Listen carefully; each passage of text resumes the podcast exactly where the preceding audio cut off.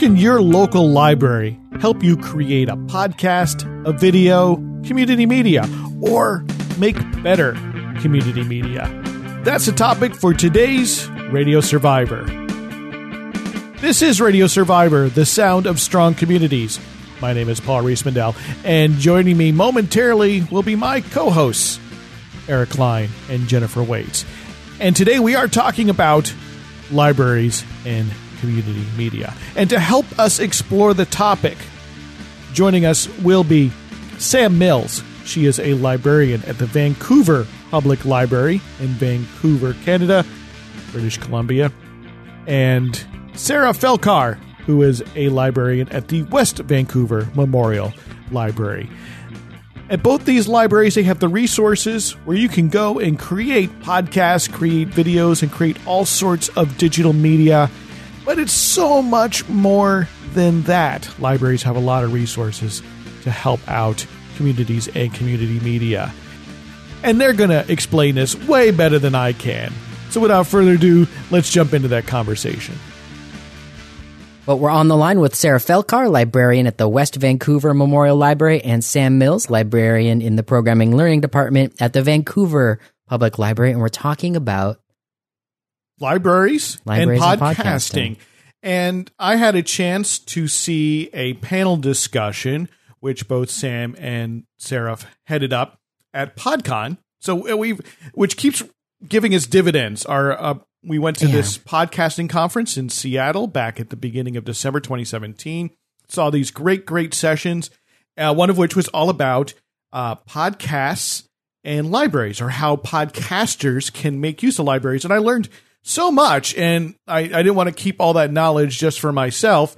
Uh, I was hoping that we could share it with uh, the Radio Survivor listeners. And the first thing that really jumped out to me because it never occurred to me this could even exist is Sam there at the uh, Vancouver Library.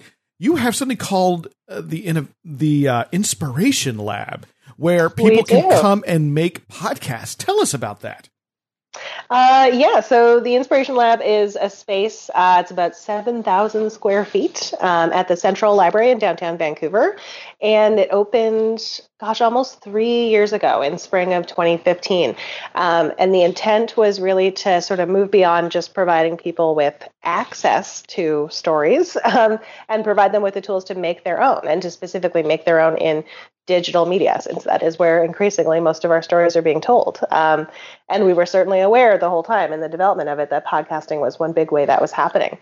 So that was part of the core programming at the beginning for sure. Um, but yeah, that was the focus. So, you know, a lot of libraries have gotten into maker spaces and they've done things like having 3D printers available or, you know, teaching people to program small robots and machines. And that's that's amazing stuff. But because it was already happening in the city and other libraries, we thought, well, let's make our focus on story. So the tools we have in the lab are all um, all focused in that direction. So microphones, mixers, um, small sound booths, larger sound booths, um, and actually a large studio that has an adjacent uh, control room as well. And uh, all of the kind of tools and software t- that go with those, as well as lots of ways to learn. So online courses as well as courses that we teach in the library. So, Sam, if I'm just a member of the public and I've heard about podcasting, I'm a big podcast fan. I've decided, geez, I'd like to explore making my own podcast.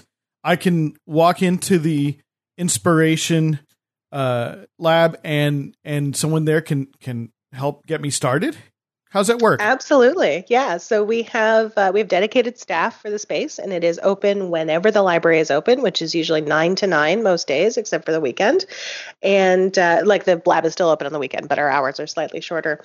So yeah, I mean, all you need is a library card. So if you walk right in and you march up to the lab, they're probably going to send you down one floor to sign up for a library card first of all, if you don't have one.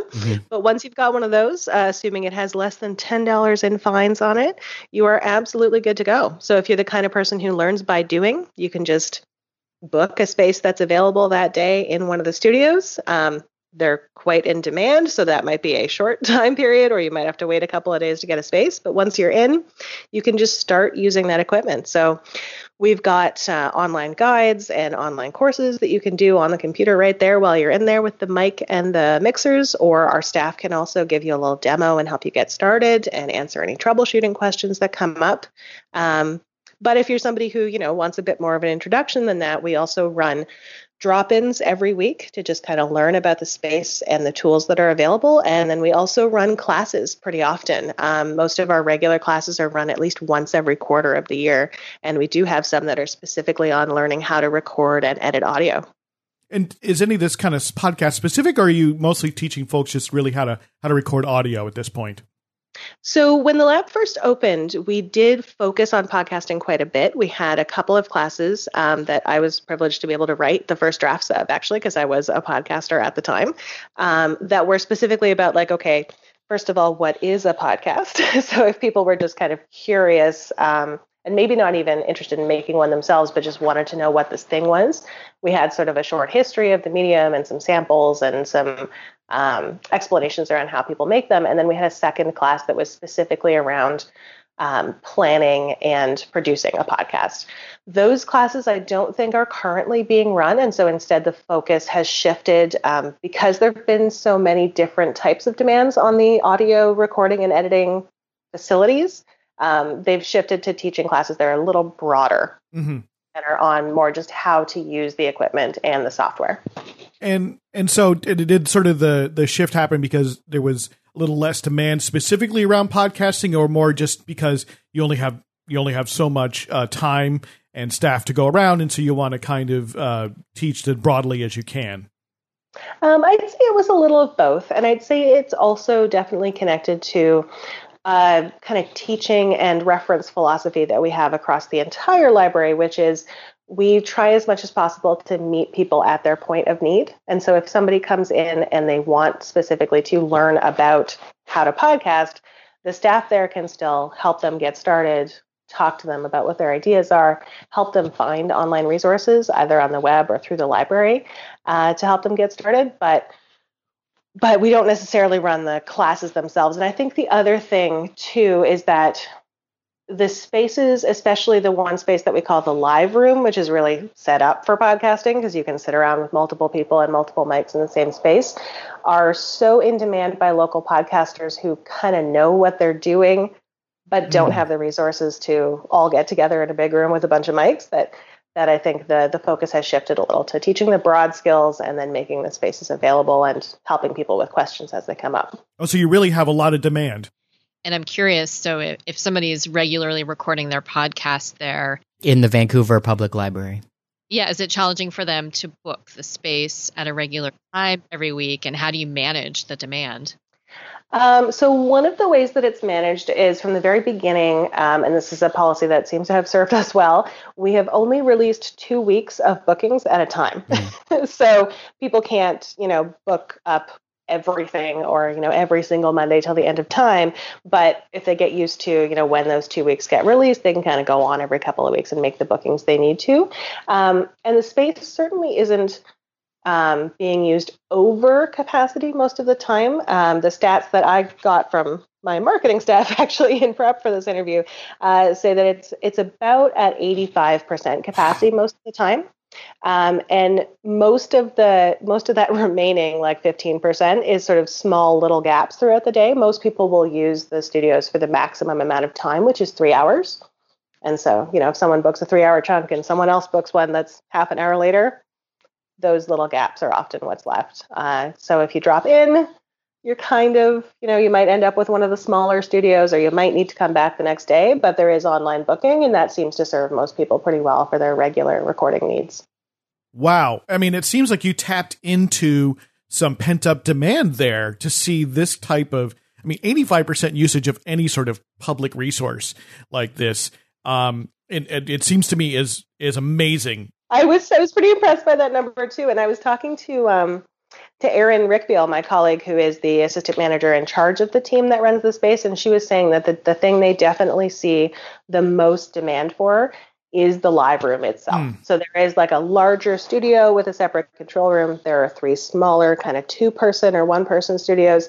But that live room space where you can have, you know, five people sit around a few mics and you've got direct access to the computer a perfect podcasting setup, in other words, uh, is really the one that's the most in demand. And is everybody using it for recording? You know, that, that because I'm sure that you don't have stipulations about Like, do people book the room for other purposes besides recording? Just out of curiosity. So, there are some broad policies around both use of the spaces, um, like the studios themselves, as well as the computers in that area, which are more high powered and have more specialized creative software on them. So the idea is that you are supposed to be using the space for its intended purpose, because there are lots of other study spaces and regular computers to use throughout the building. Um, that said, I have heard from my colleagues that people do occasionally book those spaces as like practice spaces, yeah. um, especially musicians. And I mean, that's fine, right? We're still meeting a need with those spaces.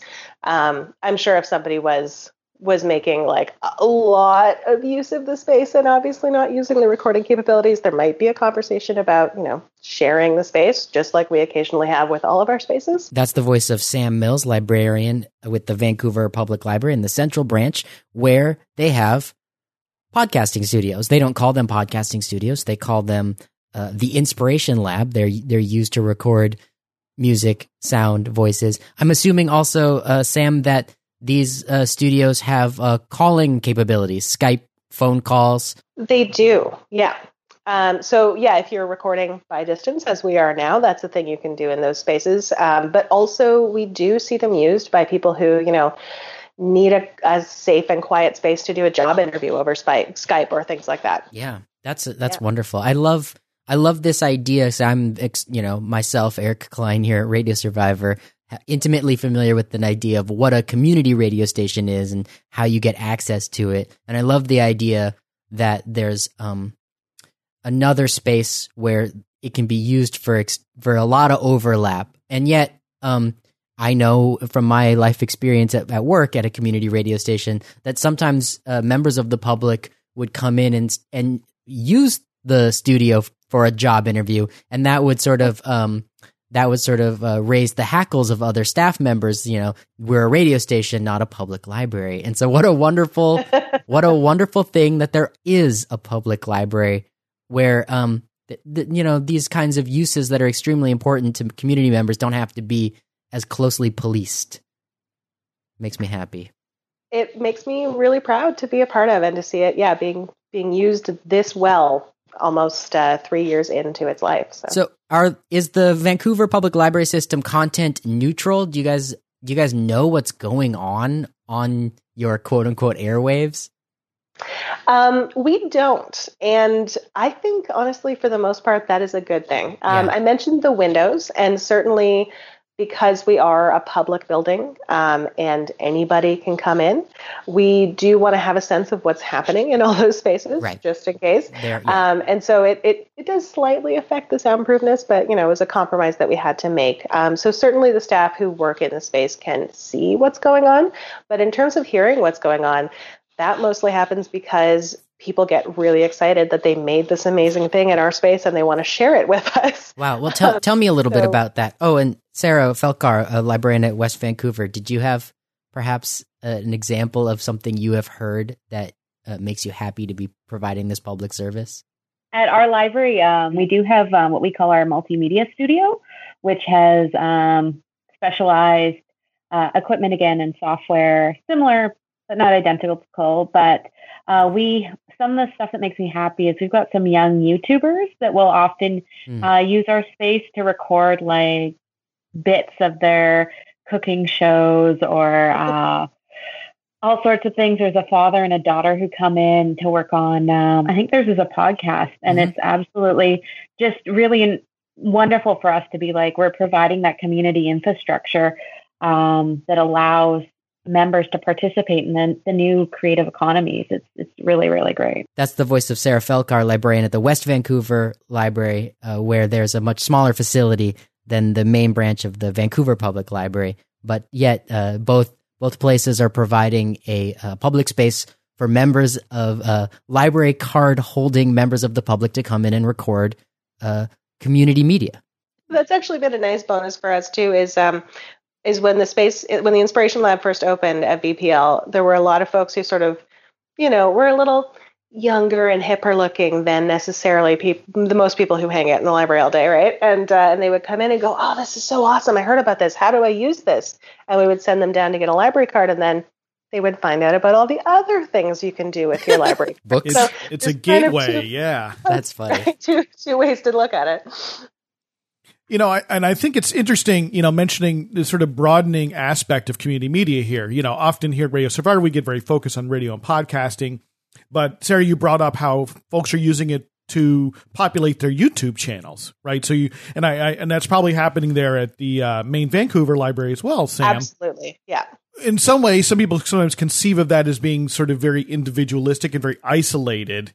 Uh, but it, at the same time, it is a community media, and, and I think that a lot of the folks, uh, especially young people making YouTube videos or, or uh, maintaining YouTube channels, a lot of it is about audience and and developing a community. It may be more of a virtual community rather than serving people who are who are right around uh, in physical proximity, but you know, really interacting a lot with folks who who follow them and watch their videos. And do you do, do either of you have a chance to sort of interact or talk much with the young people uh, using these uh, facilities for that sort of purpose? Not with my new job. Um, since I supervise the department, um, it is my, my team members uh, who have the opportunity to interact mostly. But every month I do get stories that are, are great that are sent to me. And once or twice um, I have had a chance to interact with them. Um, I primarily interact with more of our seniors um, than our, our younger members of the community, but um, I I am very grateful for a team that you know we're curious. It's like, oh, what are you using the room for? And oh, what are you working on? Do you need help? You know, getting a resource for that um, because we are a, a small system. Um, you do get that opportunity to do a lot more. Like, tell me more about this project that you're working on. Yeah, and so you just mentioned uh, Sarah Felkar of the West Vancouver M- Memorial Library that um, you're working closer with seniors there in your role. So uh, tell us about that. What are they making? Especially in our communities um, right now there's been a big push around digital inclusion and finding um, we have a couple of seniors that are really into um, recording audio for either like volunteer um, audio projects like LibriVox. Um, also in Canada, we have um, some copyright exemptions for digitizing books for the print disabled, uh, Uh-huh. so either visual or, or perceptual disabilities. Um, and so there is a, lot, a big push in BC and other provinces to um, provide, you know, human read um, versions of these books instead of just the computer generated voice. Yeah. So that's something our seniors are really interested in. And then general memory projects. Um, we have a bunch of um, university sort of led and also community led and library led programs around, you know, taking, um, digitizing some of your old photos or videos and then recording a story behind it verbally. So you can say, Mhm. uh, it's a really cool, often multi week program where it's like you find your story, you sort of write your story, and then you work with uh, either a university um, student, grad student, or a librarian to, um, you know, put that story in words, record it, and then have some, you know, either a slideshow or a movie Wow. clip. Well, I, I just want to know where I can find those things. Are they being held privately or are they being uploaded somewhere publicly? Uh, the one drawback, I would say, with some of our older populations is the idea of putting things on the internet. Yeah. uh, may not be their favorite thing to do. Um, but we're blame 'em? definitely we're definitely a thing that um, my library will be working on. Um, if I can, I might be able to track something down. Um, but offhand, I don't know that we've published much. That's a piece that's been interesting since the beginning of the Inspiration Lab at, at VPL as well as is um, we don't have a way currently yet to host things for people. The one thing we do have is an indie authors collection that people can submit their self-published ebooks Oh. to at VPL. But um, but yeah, I, I've noticed that age spread as as well. Um, a lot of the younger folks are the ones who will send us afterwards their link to their YouTube video of their you know ukulele album or of their podcast that's now up and running thanks to the help they got in the lab. But um, but often the folks who are like a little older are more into using the space and the digitization equipment to preserve memories for people within their own families. Um, I Yeah. actually had this this amazing woman who I think at the time was like already 70 or so, uh, the first year that the Inspiration Lab opened, and she came marching up to us and she said she wanted to make she was- said she wanted to make an ebook. And I started talking to her about what she actually wanted to do, and what she had was this beautiful notebook that she'd been keeping for her grandchildren. and pasting photographs and pieces from magazines and old books into it and telling them about how things were when she was a kid. Wow. What telephones were like, or mm you know what she did when she hung out with her friends and things like that. And we kind of slowly realized that what she wanted to do was much more like a video. She wanted to be able to narrate it and put the images and the words together. And so we started teaching her to use the scanners and she would scan each page of the notebook and then we taught her to use windows movie maker since it was the simplest video software we had. And uh, and she started doing narrations in the sound booths as well. And a lot of the time when she came back in after being away for a week or two, she would have to kind of relearn some of the skills, but she was incredibly patient. And uh, and we, you know, we worked with her, and we were always so happy when she was there. We would always, you know, hey Laverne, how's it going? What part of your project are you on? Everybody got to know her, and uh, and then she sent us the finished product. She didn't want us to share it anywhere, but she did send it to us so that we knew that you know she had finished it. Wow. Wow. And that was Sam Mills. She's a librarian at the Vancouver Public Library. We're also speaking with Sarah Felkar, who's at the West Vancouver Public Library in British Columbia, Canada. This is Radio Survivor. This is the sound of strong communities. And we're talking about libraries and, and podcasting and radio, and it's really about community media and about digital inclusion. It's about how these tools can be used by a broad spectrum of people to both communicate maybe broadly you know, to broadcast, whether it's on the radio or on podcasting or by YouTube, or maybe narrowcast. We just heard an example of right. a of of a of a person who wanted to record her memories and, and and for her grandchildren and do so in a multimedia way to use the digital tools, scanners, cameras, video sure. to help make this maybe more accessible to I call future it, generations. I call it family podcasting. Family podcasting. There you are. Family casting. Yeah, I'm a I'm a family podcaster. And oh yeah. And it's interesting how this all loops together, right? And to sort of break out, you know, podcasting or to break out YouTubing as as distinct silos doesn't always make sense. A lot of the tools are similar, a lot of the objectives are similar. Sure. And and as we are hearing here at both the uh, Vancouver Public Library and the West Vancouver Memorial Library, uh, there there is the the both the tools and the, the, space as well as the training and other things to help make all of this uh, more accessible. And uh, Sarah, I want to ask you, you know, so if I come in um, and I'm interested in learning more, and maybe I don't necessarily need to use a, a studio or something like that. I mean, can is there someone there who can your library can help me kind of better understand maybe what even I need to do? Maybe I want a podcast at home for my own reasons, but what I need to do to kind of get up and running. Oh, for sure. Um, one thing we're lucky to have is we have several staff who um, have a background with um, podcasting and um, music recording. Librarians and library staff tend to be very creative uh, individuals, and it's been great. I think Sam's experienced this too with the launch of the Inspiration Lab. Is it um, in working with a, a public organization, you get people that are just really highly creative and giving of their, their time and energy in, in different ways. Uh, so you might come across if you walk in the front doors with someone who's like, yes, you know, I've, I've done this myself. Let me give you uh, a list of tools and resources. Um, we have um, a collection of podcasting resources um, as a list just on our website. We've mm. got hmm. a couple of, of you know, books because we are still a library uh, that enjoys print materials. If you work on a desk at a library, you're there to help you find the resources you need, whether it be the best deal on the best microphone for your um, your home, or to have a nice discussion with you about soundproofing needs, or discussing the differences and whatever you need. Um, even if someone is like, well, I don't know about that myself, um, we bring um, curiosity and openness to every question that we ask uh, and in any topic. And uh, it, it is one of the joys of, of being a public librarian.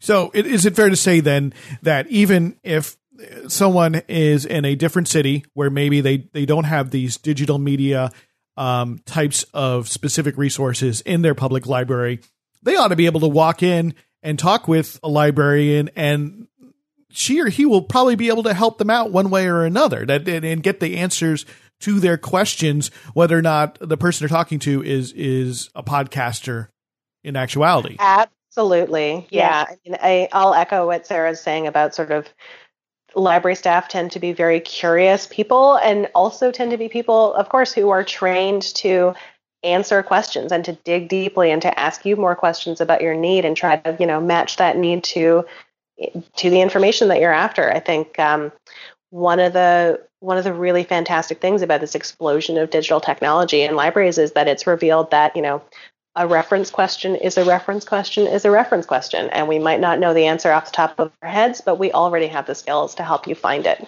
Well let's dig into that right? Because you know, unfortunately, I often hear uh, people make the claim that, well, you know, libraries, why do we need to keep funding them? You have Google, you have Amazon, uh, I can get my ebooks or. Who are you hanging out with, Paul, that uh, make these arguments? I mean, we, there is a county south of us here in, in Oregon that defunded the public library. Okay, these kind of arguments really yeah. happen. And so there is no longer a public library in that county. But yet, you know, uh, is Google going to solve all of my problems? I mean, you know, I know I'm setting you I mean, up. I'm, I'm, teeing you up for, for, for, for a pretty easy answer, but I, I think it's, it's worth uh, hearing your, your, your take on it. Sarah, why don't you tell me, you know, if I come into your library and, and I, I've got a research question, um, why might Google not always be, uh, the, the definitive answer for what I'm investigating? Uh, well, for one thing, you no one I think these days, even like first year university students, has a often a really great grasp of the authority of um, what they're looking at, the currency of what they're looking at, um, you know, who wrote it, why they wrote it. And when you've got Google, you know, people aren't, there's nothing on the internet that says you have to um, disclaim, you know, oh, I was funded by this person and mm-hmm. that's why I wrote this article. And um, especially in smaller um, communities, uh, we find a lot of people, and the hard one is like legal or medical questions. And it's like, oh no, that website is like funded by, you know, this one drug company and they have a vested mm. interest in you, you know, deciding that what's wrong with you will be solved by their product. Uh, so we, as library staff, are trained to, you know, say, look at something and be able to critically evaluate it and also share those critical evaluations um, skills with you so that you can next time be like, okay, um, this is what what might help. Uh, the other thing that a lot of libraries have done um, for their communities is, as you know, the uh, old-fashioned uh, reference books have become, you know, useless.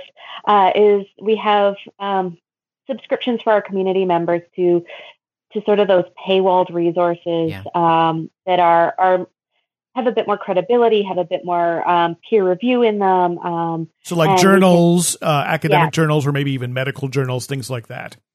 For sure. And so, if someone said, "My doctor, you know, prescribed me this. What is it?" Um, we'll have resources on hand to help someone. You know, we can't give medical advice, but we can say, "Here are the resources and tools to help you learn a bit more about this thing, or if you want to investigate, you know, uh, different options, here's here's the suite of tools you can have in order to um, feel like you're getting an unbiased or at least a multiple perspectives on the issue.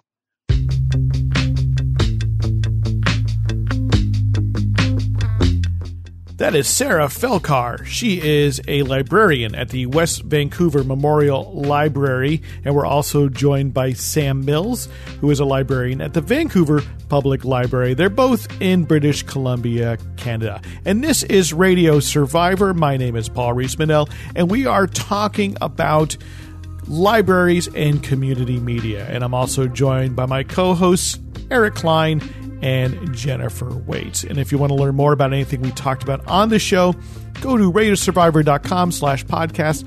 Look for episode number 131. And as we say often on the show, this is a listener and reader supported enterprise. And I wanted to, to kind of point out how your support helps us to do more interesting shows like this one.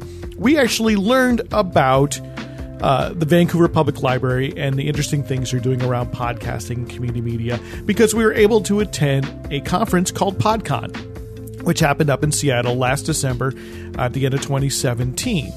And uh, this is the sort of thing, of course, that Eric and I would like to be able to do, but it takes resources. It takes the time to go up. It also takes the money to be able to attend and to have the transport and, you know, and to have lodging to go do these sorts of things. And Seattle's just a few hours away from Portland. It's fairly easy to do, but we were able to defray some of those costs because of support from people like you, where we met some amazing people. That's also where we met Mary Josephs, who we spoke uh, with on the show two episodes ago, who told us all about deaf accessibility in podcasting, something we probably never would have thought of if we hadn't had the opportunity to meet Mary at PodCon. And so these are opportunities to help diversify the voices here on Radio Survivor and to help grow and expand the conversation about community media and how community media can be better and how it can grow. And it's a learning experience for us in as much as I hope it's a learning experience for you. And that's why I want to ask you to please help us continue to do this sort of work. You know, our colleague Jennifer Waits travels the country visiting community radio stations and college radio stations. Most of it she finances herself, but we're able to occasionally, again, defray her costs because of contributions from listeners just like you. And you can do this a couple different ways. You can contribute to our Patreon campaign, where you contribute a, an amount every single month. Even as little as a dollar a month really goes a long way to help us predict what money is coming in and what we're able to do as the year goes forward. And of course, if everyone gave a dollar, it would add up very, very fast. Go to patreon.com slash radio survivor. If you can only swing kind of a one-time contribution, we can take that by PayPal. Go to radiosurvivor.com slash support to learn how to do that. We really appreciate anything you can do.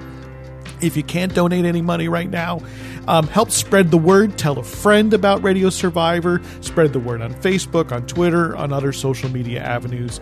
Tell more people about what we do, and we'd appreciate that. Or tell your local community radio station and maybe ask if they would air Radio Survivor. You can learn all about that at radiosurvivor.com. Also, we'd love to hear from you. Drop us a line, podcast at radiosurvivor.com, because many of the ideas for these shows that help us to sort of expand our horizons have come from listeners just like you. That interaction is great, and your support in all these different ways help us continue to make this podcast, keep the website going, and try and help nurture a strong community media system in the United States and North America and around the world. We'll now return to our interview with Sam Mills from the Vancouver Public Library and Sarah Felkar from the West Vancouver Memorial Library. You know, one genre of podcasting, and also I see a lot on YouTube now, are sort of they're they're, they're kind of brief histories right? You know, people really like something digging, mm-hmm. you know, 99% Invisible is a podcast lots of people know about, which kind of dig into like minutia and provide kind of background and history. But there's a lot of podcasts and a lot of YouTubers who want to give, you know, the history of the Commodore 64 or the history of a, of a particular riff, uh, that turns up over and over and over again in different, in different songs and, and or, or more popular or more, or serious histories.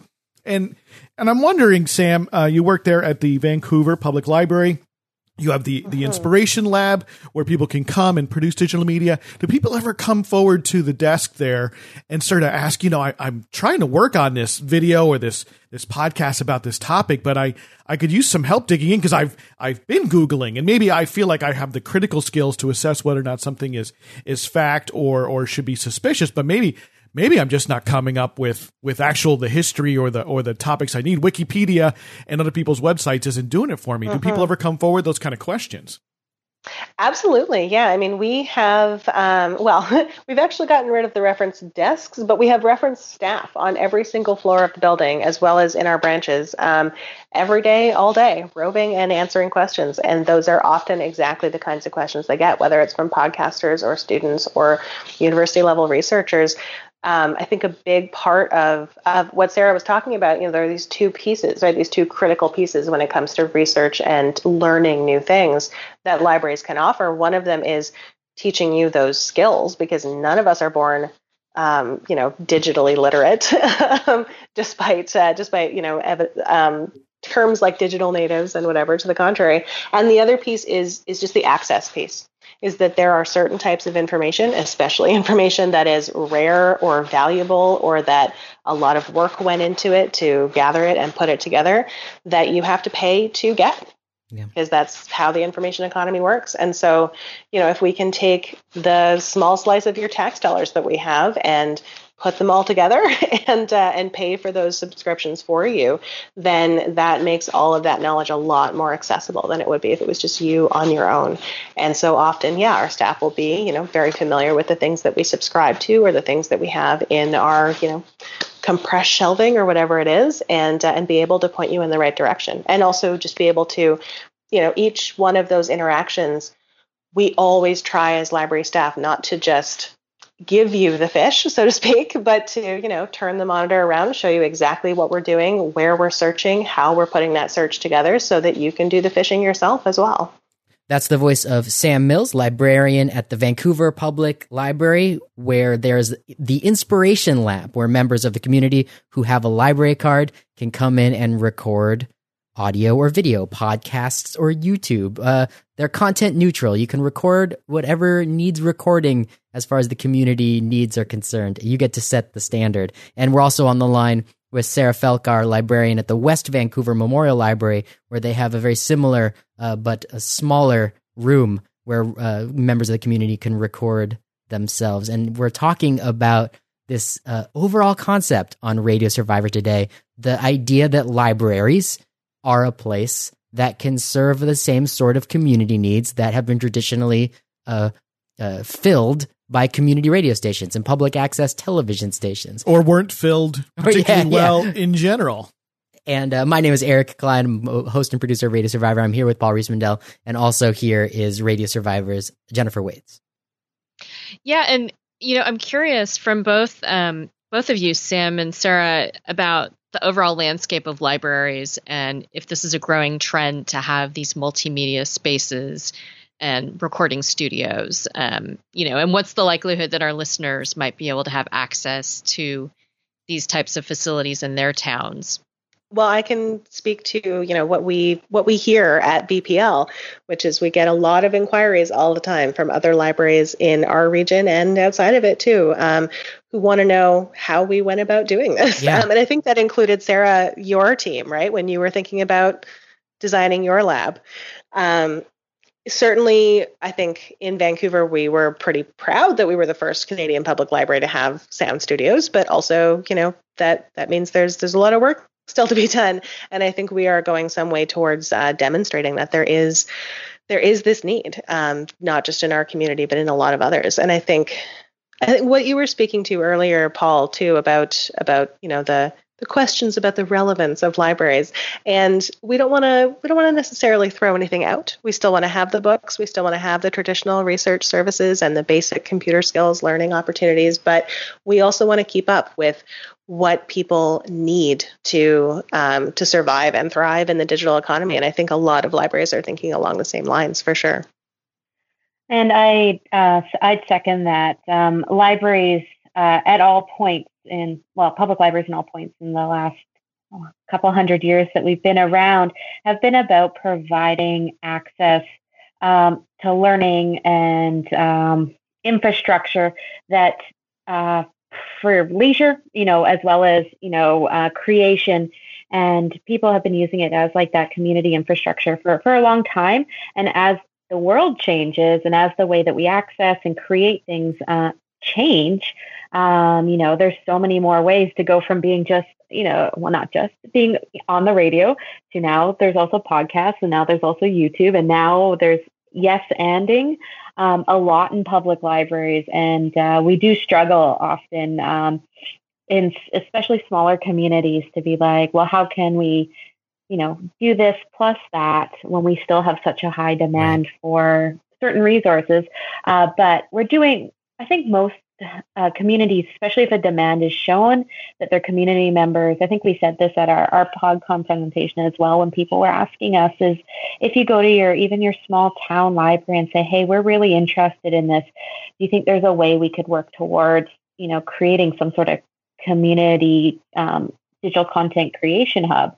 Um, libraries would love to, to have that feedback, uh, to have that opportunity to say, of course, you know, let's let's work together. Um, libraries, um, not just Vancouver, because I think uh, Vancouver got some um, funding to help out with the creation of the space, and so a, a lot of all public libraries, including my own, um, often will partner with other organizations with the expertise or the ability to say, "Hey, we can provide, you know, this part of the project. And then if you have the expertise or if you can uh, help out with the space or provide a discount on buying microphones or the soundproofing uh, materials, that would be amazing and, and help the community grow and be richer because of this project that we all work on together. One of the things that maybe is unique about libraries and and community radio stations and cities and you know all these sort of publicly funded bodies is that we are responsible to the public.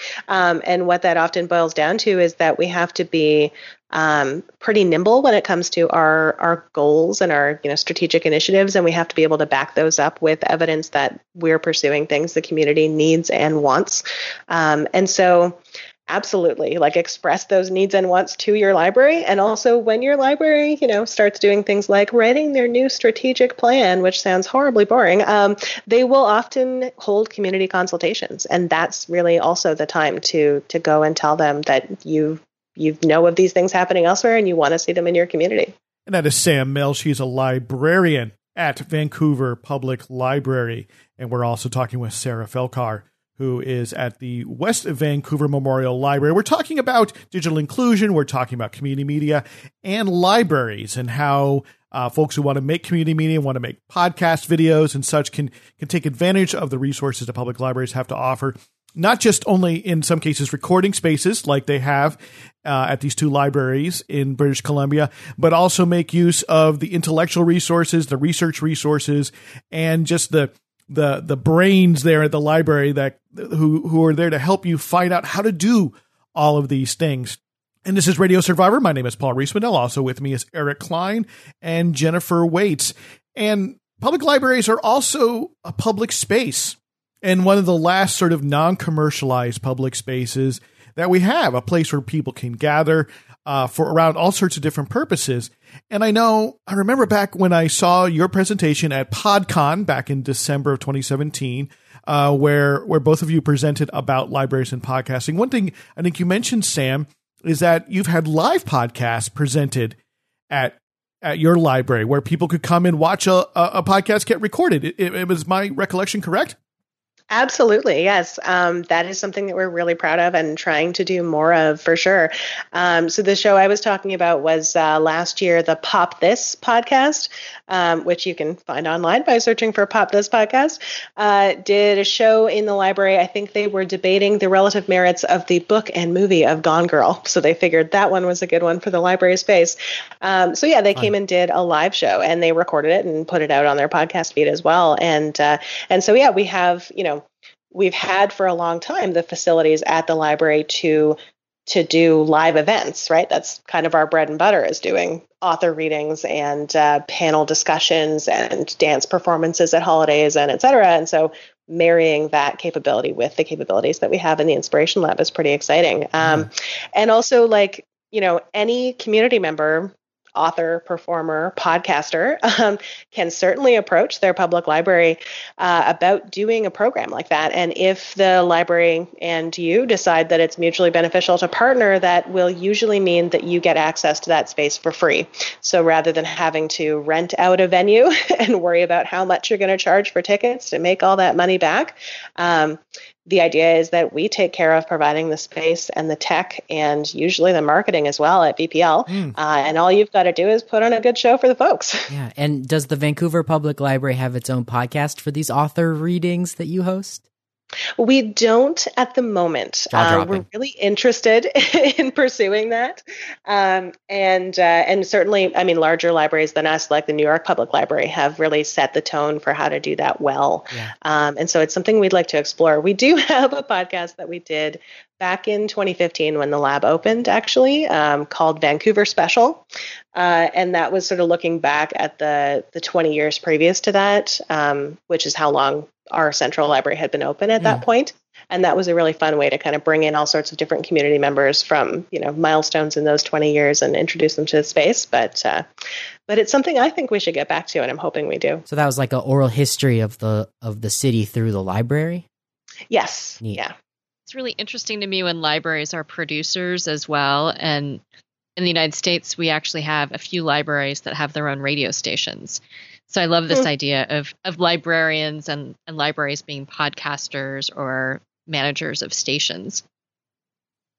Yeah, I mean, I think with us, a lot of the time it comes down to to capacity, and right now the Yeah. focus, especially with the lab being so young, is on providing is on using that capacity to provide access to this to our public. But I think, I think it's a great idea, personally, for us to to use it more to kind of broadcast what we do further and share things like you know those events that we run further. Um, so it is an idea that's being explored. Well, thank you very much, Sam Mills, librarian at the Vancouver Public Library, and Sarah Felkar, librarian at the West Vancouver Memorial Library, for helping us understand better how libraries and community media makers and media makers of all types can work together and how you can find uh, maybe some resources you didn't know existed just by taking a journey to your local public library branch and asking a question. Hey can you can you help me start a podcast? Can you help me start a youtube channel? Can you help me create a uh, a, a, a sort of a, a family podcast as you called it eric to uh, to record digitally my memories for future generations it's it's wonderful to hear that all these resources are out there and often in a place where people don't think of it so thank you again sam Thank you so much. Thank you so much for having us. This was great. Yeah, thank you.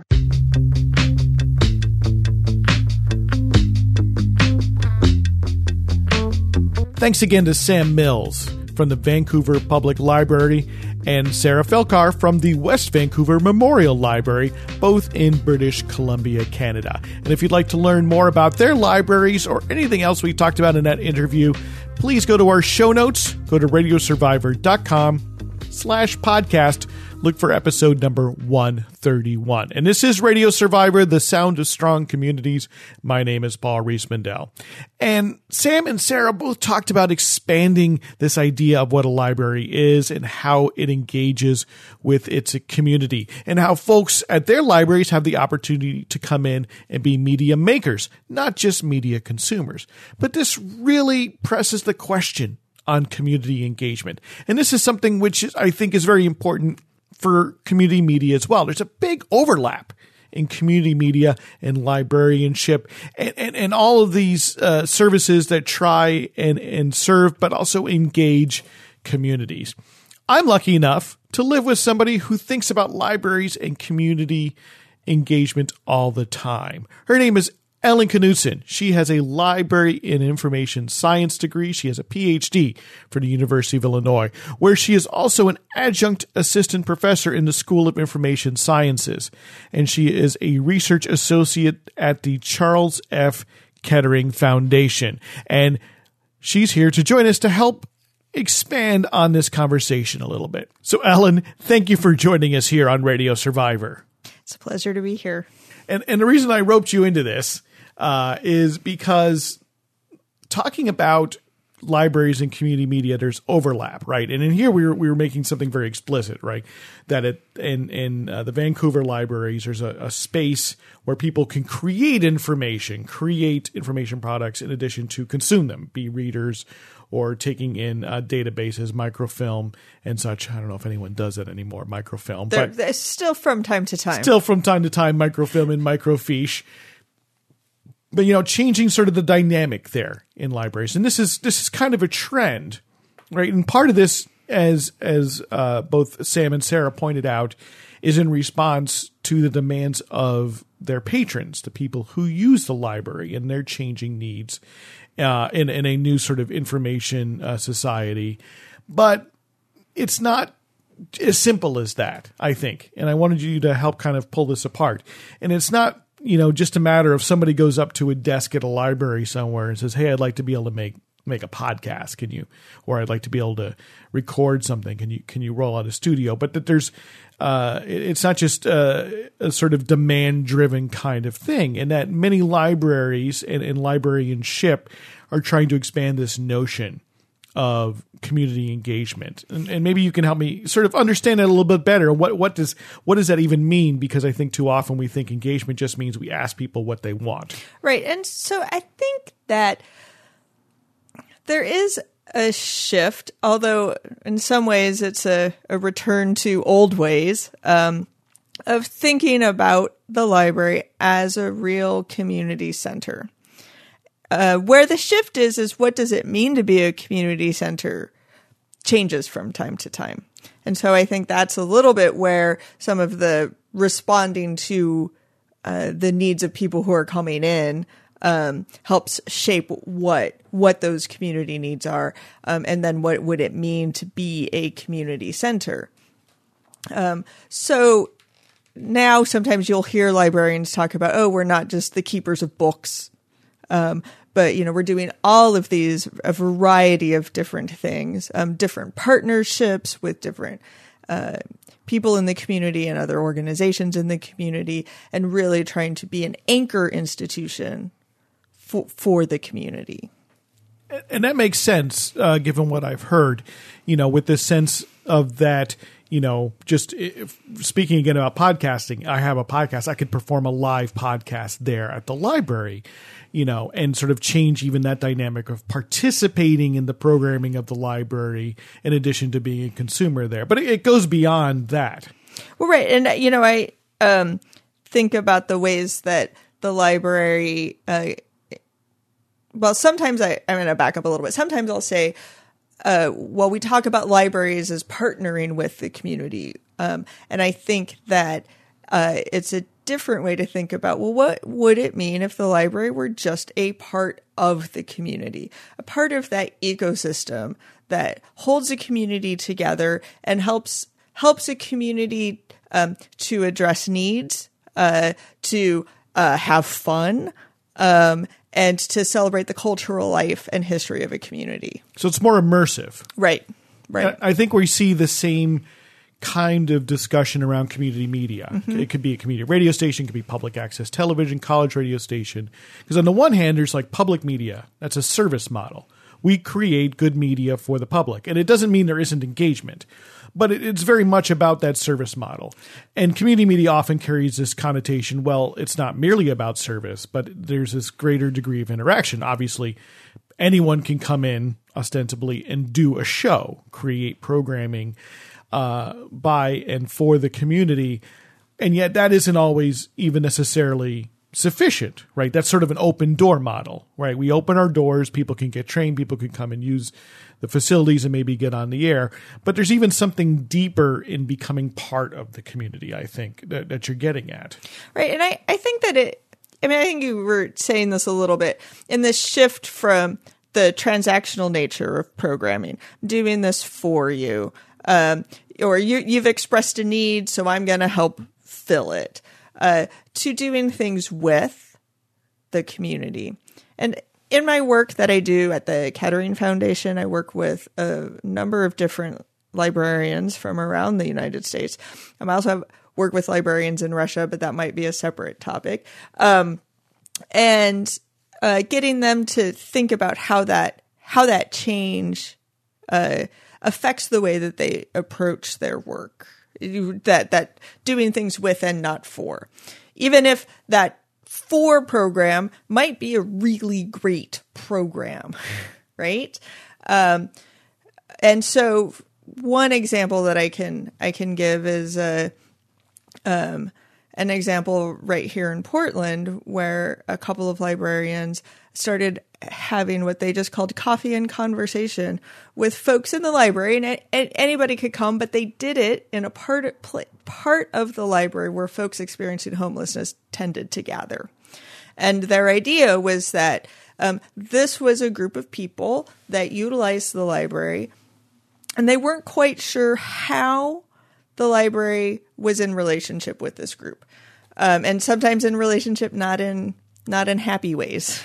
Um, and so just wanted to have informal dialogues to hear what people um, wanted, needed, uh, and you know, just even what they use the library for. So a couple of things that they discovered, um, which may come as no surprise, that folks who were experiencing homelessness use the library for many of the same reasons that folks who were not experiencing homelessness. Meaning uh, they, they like to read. They like they like to you know read. They they use like the to have books. Computers. They like to use the internet you know computers. They like to, um, uh, you know, yeah. So just generally all, all of all of these things. Um, but one thing that they learned also was that this group was very interested in having a writers group. Mm-hmm. Um, and, you know, so then the library started working with staff and um, inviting in a writing coach um, who could then help uh, form a writer's circle. Mm-hmm.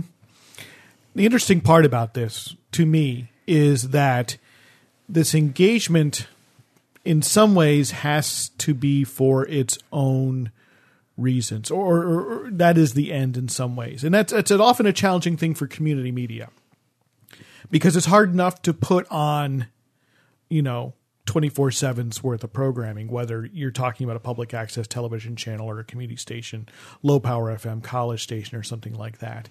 And it feels often like efforts that don't fulfill that need uh, are not central and yet it's very and yet I think it, it can serve in the same way. It's interesting to me in hearing the story of uh, the Inspiration Lab there at the Vancouver Public Library, where often the librarians and the library staff don't actually have access to the products that are being made.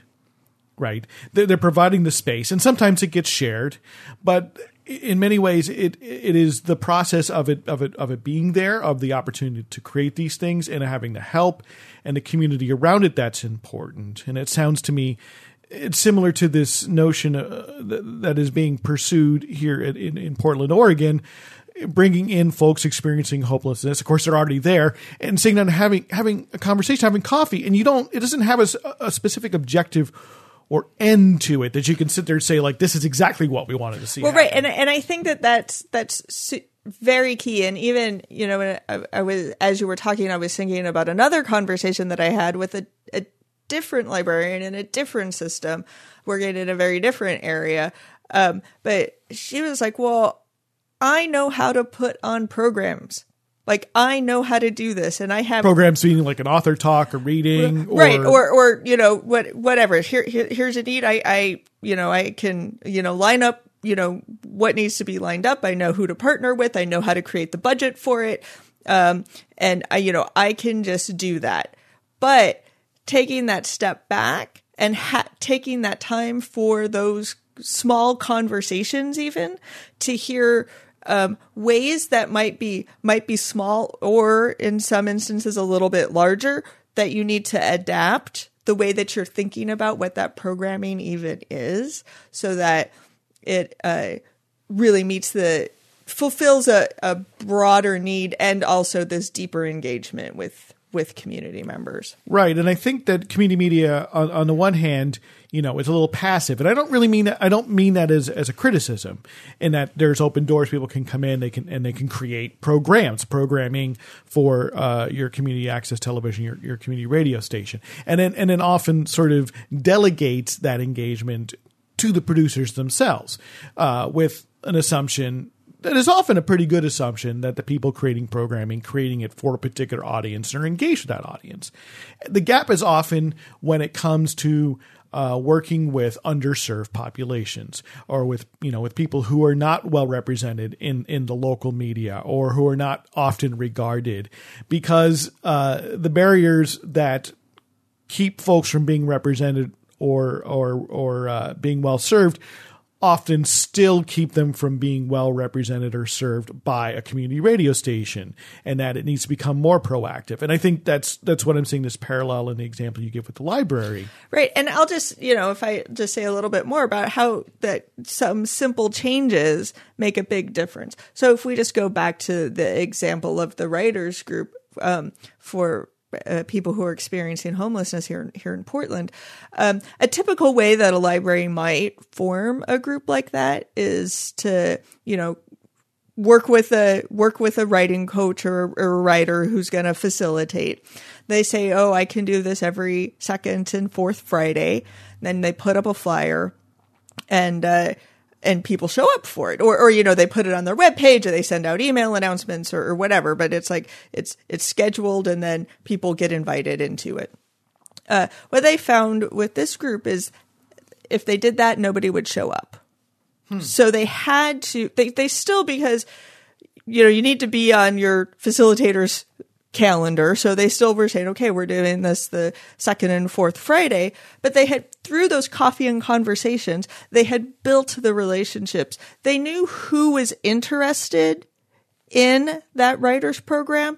And so when it was the second Friday and they saw that person at the door, they went, Hey, I remember you were interested in that writing program. We're doing that now. You want to come into it. I see. Right. So it's a little less having to, um, you know, uh, have it well planned and scheduled in. Because another thing that many people don't know uh, about folks who are experiencing homelessness is they actually are highly scheduled in terms of where they need to go to get all of the services that Right. they need to get by. So it, um, and it's true, I think, for a lot of people in a lot of different stages of life, and and that uh, the notion of being flexible in this regard um, can be useful. And you know, and I just want to really underscore that notion of the relationship development and that it isn't this this transaction that we're doing this program for you.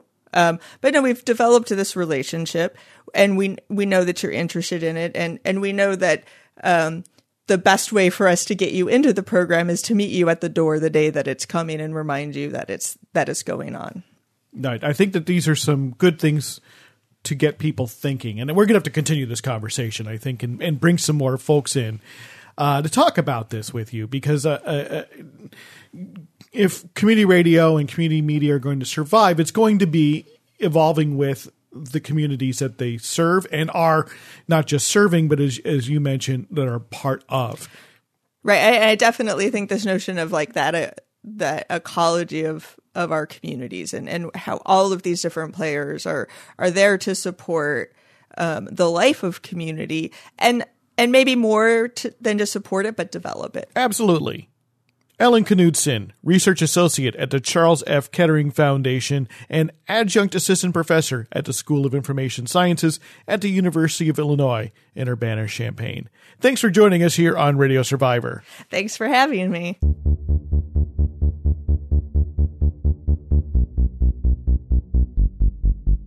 And thank you for spending another hour with Radio Survivor. If you have any comments about the show, let us know. Drop us a line at podcast at radiosurvivor.com. And we are a listener and reader supported enterprise to learn how you can help us keep making this show and do any other things we do at radiosurvivor.com. Go to radiosurvivor.com slash support. And this show is available as a podcast on every major podcast platform out there. And if you do listen by podcast, we'd appreciate it if you would go ahead and subscribe there. And if there's the opportunity to rate it like there is in Stitcher, there is in Apple Podcasts, please give us a rating. Even leave us a review that helps other people find the show. And we really appreciate it. And we're also heard on great radio stations across the country. If you know a station that would be a great fit for Radio Survivor, let us know or tell the station and they can learn more at radiosurvivor.com slash broadcast. My name is Paul Riismandel and on behalf of myself and Jennifer Waits and Eric Klein, thanks again for listening.